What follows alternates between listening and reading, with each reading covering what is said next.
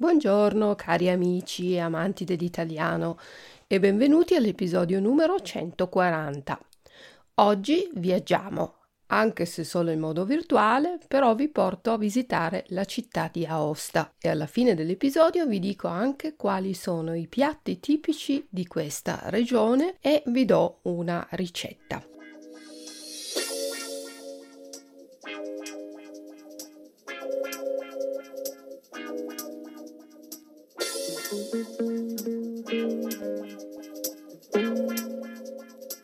Aosta è il capoluogo della regione della Valle d'Aosta, la regione più piccola d'Italia.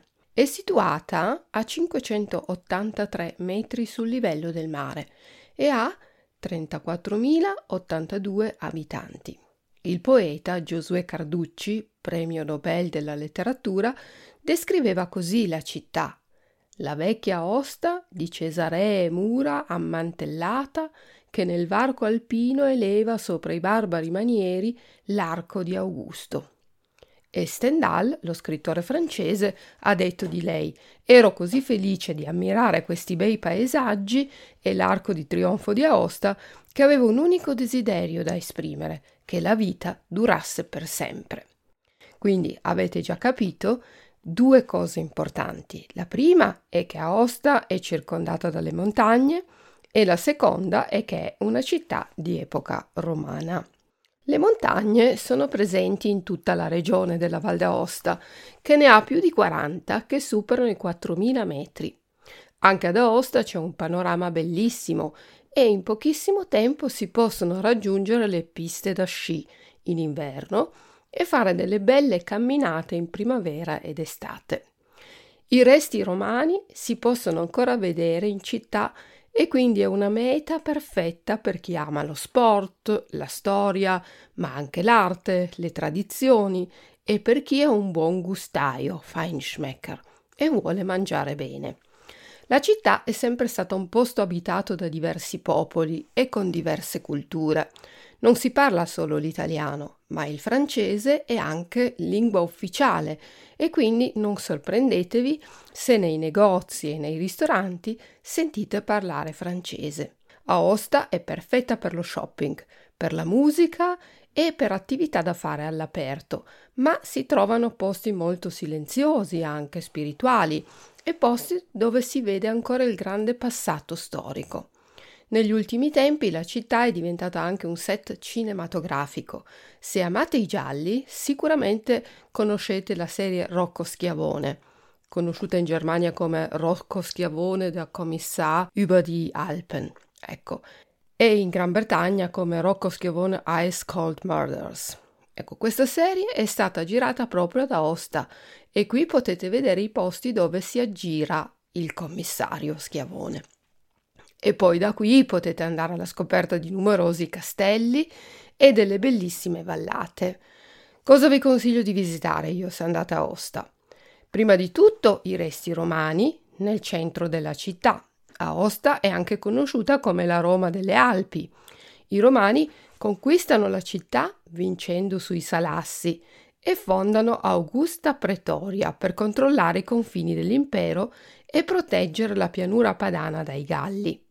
Vi consiglio di partire dall'Arco di Augusto lungo la strada che portava all'entrata attraverso Porta Pretoria. Costruito nel 25 a.C. per festeggiare la vittoria contro il popolo locale dei Salassi e la fondazione della nuova colonia romana. Proseguite poi per via Sant'Anselmo per arrivare alla grande porta costruita anche nel 25 a.C. Questa porta aveva tre aperture che si possono vedere ancora oggi, una centrale per i carri e due laterali per le persone a piedi. Un tempo la porta era interamente rivestita di marmo. Poco lontano trovate il teatro romano con una facciata alta 22 metri che poteva ospitare fino a 4.000 spettatori. Il teatro viene usato ancora oggi per manifestazioni culturali. I resti dell'anfiteatro sono stati inclusi nel convento di Santa Caterina, ma potete bussare ed entrare per ammirarlo. Andate poi a vedere il ponte romano e l'area funeraria di Porta Decumana, che veniva usata per i funerali in epoca medievale. Qui trovate oggetti di vetro e di bronzo e tre mausolei costruiti nel IV secolo e i resti di una basilica paleocristiana. Uno dei siti archeologici più importanti della città è il criptoportico forense. Si tratta di una galleria di marmo chiusa su tre lati che veniva usata per spianare il dislivello della zona e univa due templi, uno dedicato all'imperatore Augusto e l'altro a Giove, Giunone e Minerva. Per visitare il tutto dovete pagare un biglietto di 10 euro. Se avete la Osta Valley Card, solo 8 e l'entrata è gratis per i visitatori fino a 25 anni di età. Il biglietto include la visita al Teatro Romano, alla chiesa paleocristiana di San Lorenzo, al Museo archeologico regionale e all'area megalitica di, Agost- di Aosta. Potete fare il biglietto presso il Museo archeologico regionale o all'area megalitica. Nel Medioevo la città viene cristianizzata e nel tardo Medioevo si usano blocchi di pietra delle vecchie costruzioni romane per costruire chiese e torri diventa una città longobarda e poi conquistata da Carlo Magno e in questo periodo si sviluppa la via francigena, il percorso di pellegrinaggio dal nord Europa fino a Roma. La città fa poi parte del Regno di Borgogna e della Contea di Savoia fino all'Unità d'Italia. Il monumento religioso più importante della città è la cattedrale di Santa Maria Assunta, costruita alla fine del IV secolo Domina la città con i suoi due campanili alti 60 metri. È stata modificata nell'undicesimo secolo e ancora oggi si possono vedere importanti affreschi di quest'epoca. C'è un crocifisso in legno del 1397 e le vetrate sono state realizzate tra il 1400 e il 1500 e sul pavimento due mosaici del XII e del XIV secolo con il ciclo dei mesi e i quattro fiumi del paradiso terrestre descritti nella Genesi. Entrate poi nel chiostro del 1460 e visitate il Museo del Tesoro con statue, reliquie, oggetti d'oro e arte valdostana dal 1200 fino al 1700. La collegiata e il chiostro di Sant'Orsola è un insieme di edifici religiosi del V secolo. C'è un chiostro romanico, la cripta e degli affreschi dell'undicesimo secolo. Da non perdere, oltre agli affreschi e al coroligno, un mosaico scoperto nel 1999 e il campanile romanico alto 46 metri. Il chiostro è stato costruito nel 1100 e ha 40 capitelli che descrivono scene del Vecchio e del Nuovo Testamento e del Vangelo. Un altro monumento religioso importante della città è la Basilica di San Lorenzo. Si trova nella chiesa di San Lorenzo, oggi è sconsacrata e viene usata per manifestazioni ed eventi, ma qui c'è la pietra tombale del vescovo Grato, patrono della Valle d'Aosta. La chiesa si trova sulle tombe dei primi martiri cristiani che a loro volta erano su tombe ancora precedenti. Se ora volete fare una pausa, bere un caffè o mangiare qualcosa, andate in piazza Chanou, dedicata al martire della resistenza Émile Chanou, ucciso dai nazisti nel 1944. Piazza rettangolare, chiusa al traffico, con al centro il monumento al soldato valdostano, realizzato nel 1924. Il municipio con la facciata neoclassica e le due fontane che simboleggiano i due fiumi di Aosta, la Dora Baltea e il torrente Boutier. Sotto il portico del municipio trovate il Caffè Nazionale, costruito all'incirca nel 1815 sui resti del convento di San Francesco. Accanto al municipio il famoso Hotel d'État del 1730 un tempo sede del Parlamento del luogo.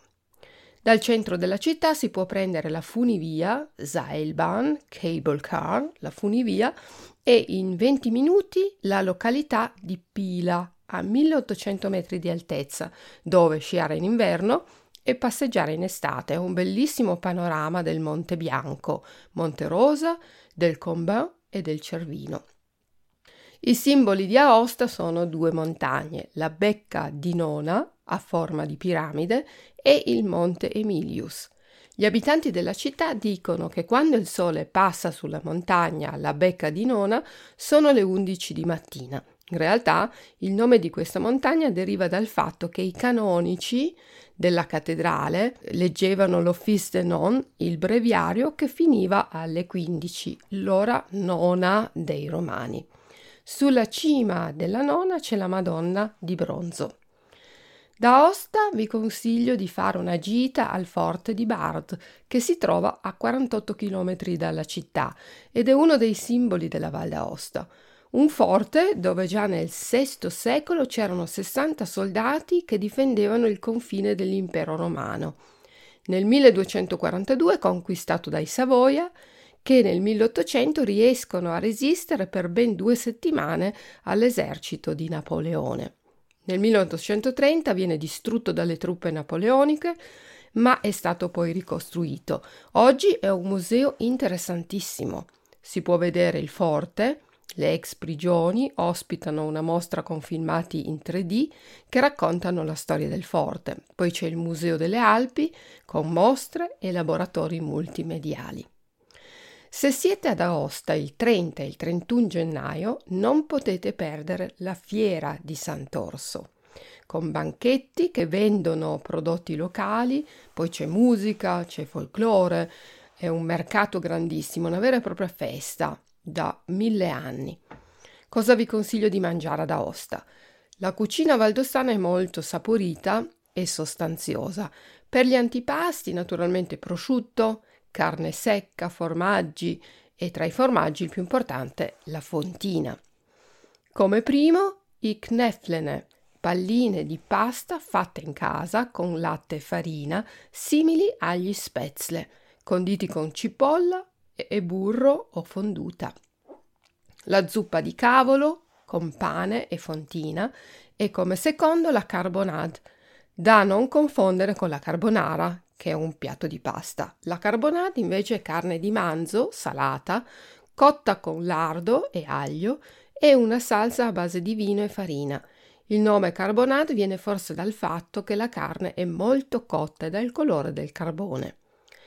Poi la cotoletta alla valdostana, ripiena di prosciutto e formaggio, impanata e fritta, e poi la famosa fonduta, piatto a base di formaggio, latte, burro e uova è una salsa dove si immergono pezzettini di pane tostato. Tra i dolci tipici le tegole valdostane a base di mandorle e ricoperte di cioccolato, il blanc manger, bianco mangiare, budino a base di panna, vaniglia e zucchero. Finite poi il pasto con un liquore tipico genepi a base di erbe alpine. Molto tradizionale della regione e il caffè alla valdostana, un caffè con zucchero, molta grappa e scorza di limone o arancia. Si beve nella tipica grolla o coppa dell'amicizia, un contenitore di legno con coperchio e tanti beccucci, sempre in numero pari.